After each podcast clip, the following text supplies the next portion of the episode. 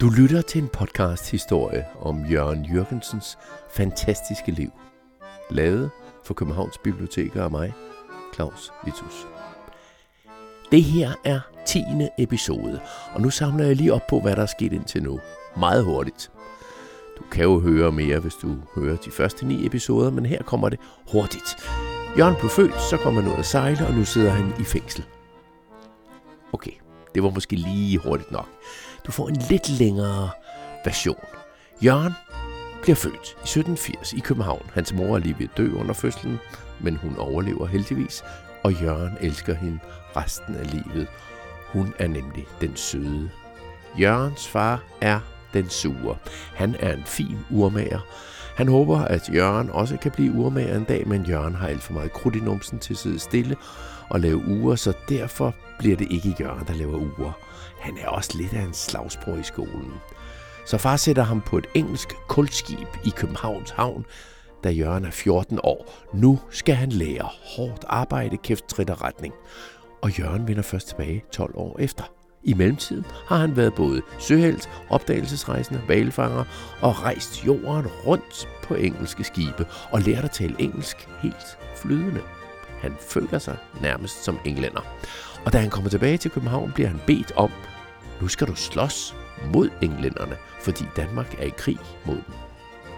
Og far sørger for at købe et skib med kanoner, så Jørgen kan slås på havet med englænderne. For nu vil far godt have slagsbror Jørgen, og han skal vise, hvad han er god til. Men det går galt. Jørgen kommer i slagsmål med nogle store engelske krigsskibe og taber. Far og mange af de andre hjemme i København bliver sure på ham, fordi han har tabt skibet til englænderne, og Jørgen får så at vide, at han aldrig mere skal komme tilbage til Danmark igen. Det var de første ni afsnit i Jørgens historie. Og her er vi så. Jørgen sidder i fængsel i England, men han har jo en masse gode venner i England, og nogle af dem er ret vigtige personer, som kan få Jørgen ud af fængsel igen. Så det skal nok gå. I Danmark havde Jørgen for eksempel mødt den engelske general Wellesley på slottet Letreborg i Lejre på Sjælland. Det var dengang, da englænderne belejrede Danmark. Det var årsagen til, at vi kom i krig med dem. Og Jørgen havde så lært ham her Wellesley at kende dengang. Jørgen talte jo flydende engelsk. Og dengang havde det været lidt et problem, fordi danskerne troede så, at Jørgen var spion for englænderne, fordi han både kunne tale engelsk og dansk.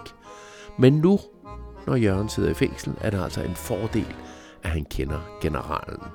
Og generalen får Jørgen ud af fængslet. Og Wellesley der giver ham sågar nogle penge, så han også kan overleve i London.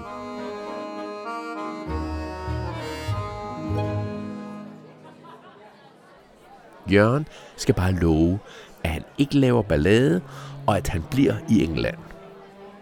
Det lover Jørgen så.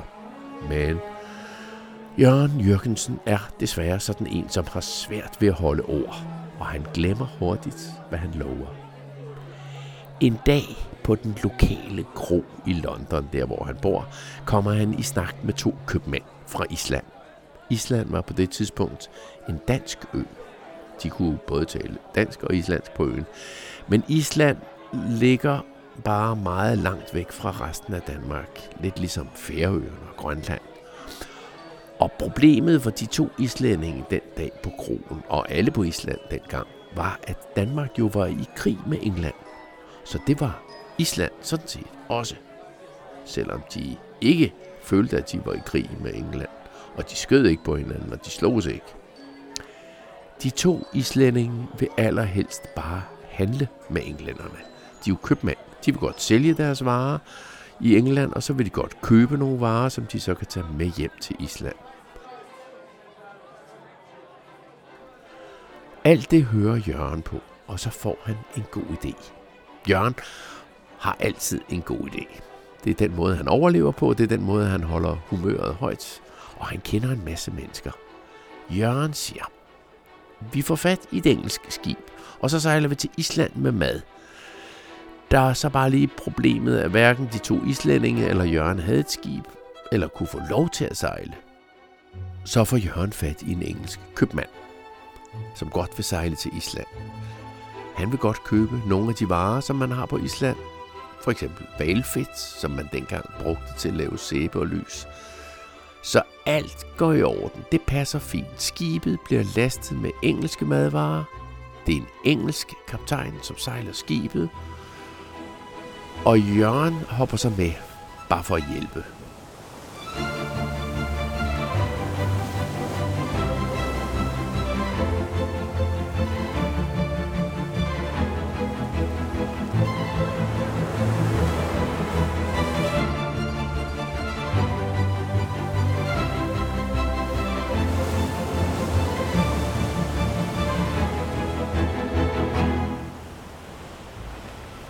Jørgen har så bare glemt, at han egentlig havde lovet, at han ikke måtte forlade England.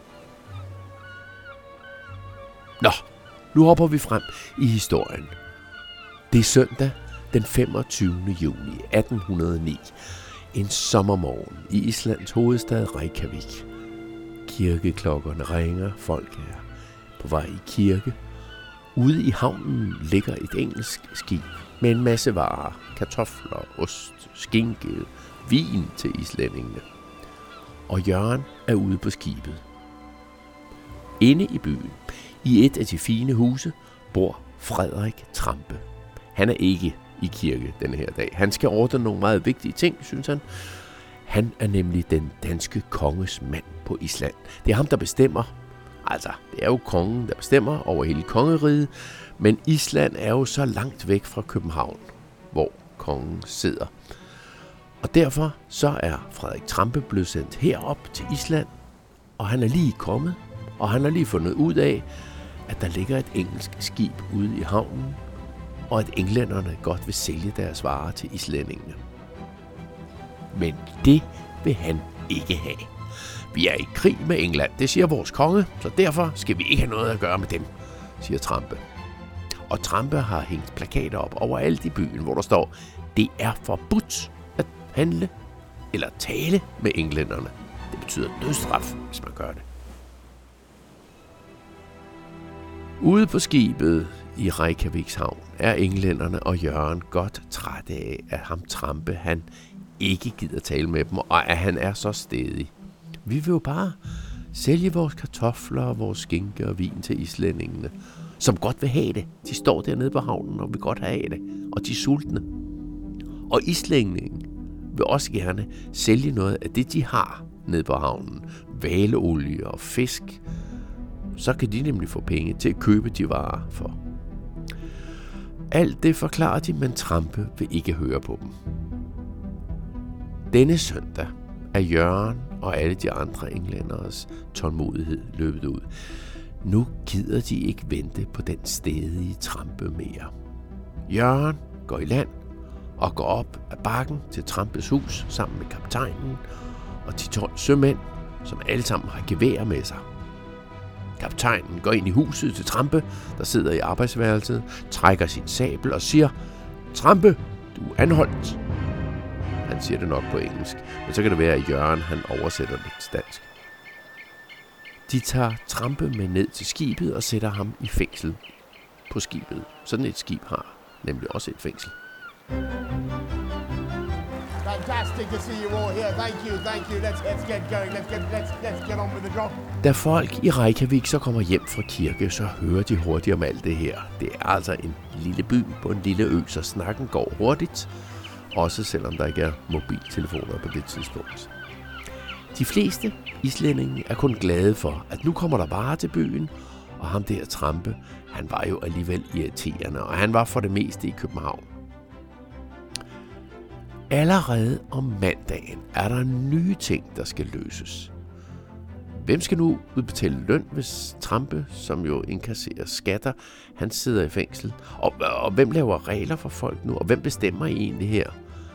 Nu er der jo ikke nogen kongens mand, der bestemmer på Island. Englænderne vil ikke overtage den rolle. Nej, vi vil bare købe og sælge nogle varer, og så smutter vi hjem igen, ikke? Så alle kigger på Jørgen, som jo er dansker. Og Jørgen vil gerne. Han bliver pludselig helt glad for ideen om at få lov til at bestemme noget her. Så han flytter ind straks på Trampes kontor og arbejdsværelse, og nu skal han være politiker og lave op på de regler, som folk på Island ikke brød sig om.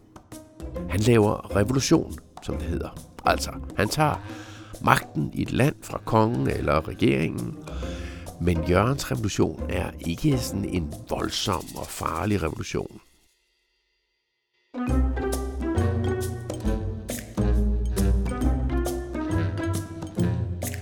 Jeg tror ikke, at der er nogen revolution, der er blevet mere behendigt, mere uskyldigt og mere fuldstændig udført. Uden at der blev affyret et eneste skud eller udøst en dråbe blod, skriver Jørgen Jørgensen i sin dagbog.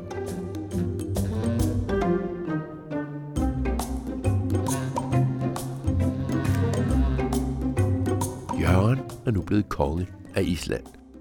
Og det første, han bestemmer, er, at Island er frit og uafhængigt fra Danmark. Han går straks i gang med at lave love.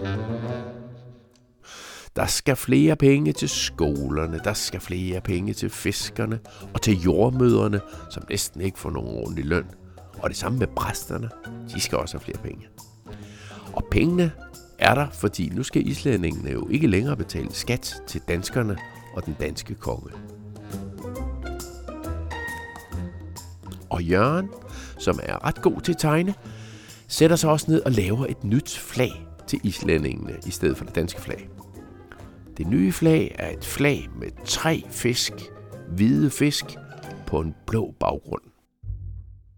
Og det flag kan man stadigvæk se nogle steder på Island.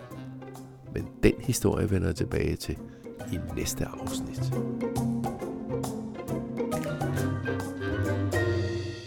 Du har lyttet til det 10. afsnit i Den eventyrlige historie om Jørgen Jørgensen, en podcast lavet for Københavns Biblioteker af mig, Claus Vitus.